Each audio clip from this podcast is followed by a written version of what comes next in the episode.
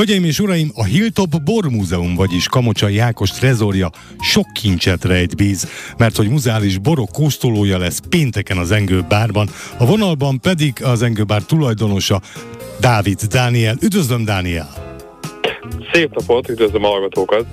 Miről szól ez a én már részben tudom, de maradjunk egy picit titokzatosak, hadd keltsük fel a hallgatóink figyelmét, szóval miről szól ez a, a mindenképpen rendhagyó borkostoló?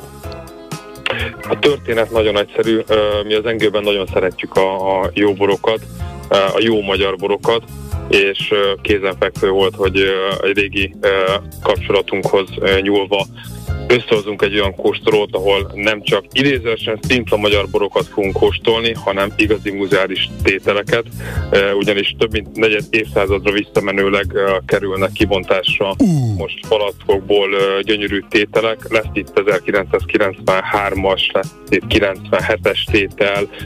Alapvetően ezek már muzeális értékek, illetve nagyon nagy eszmei értéket is képviselnek de óriásira kíváncsi vagyunk uh, ezekre a borokra, hogy mit tudnak ennyi idő elteltével, és milyen arcukat fogják mutatni.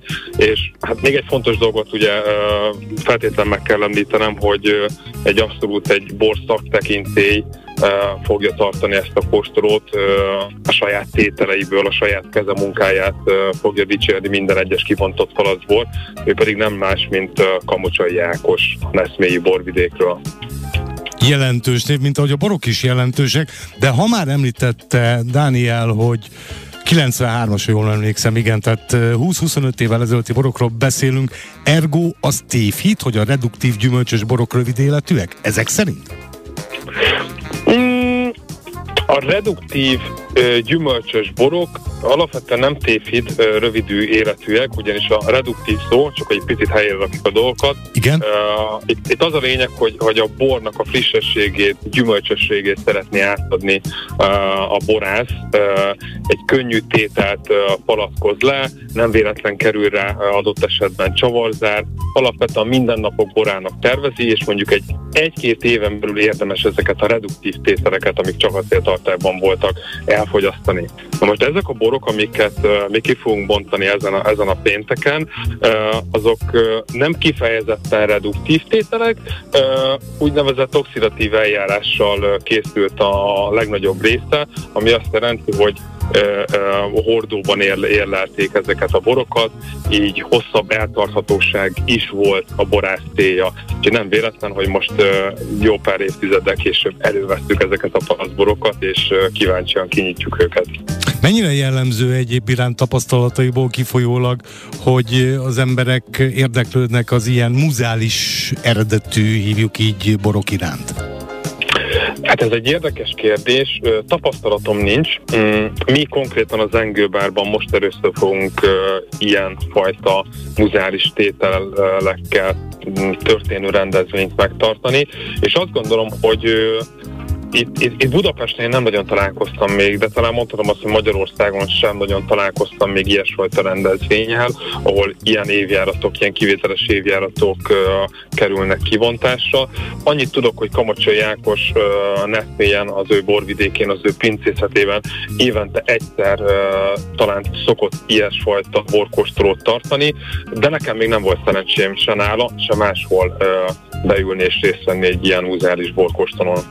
Ha is amennyiben valaki oda megy és megkóstolja ezeket a remek borokat, ezekből esetlegesen tud vásárolni is?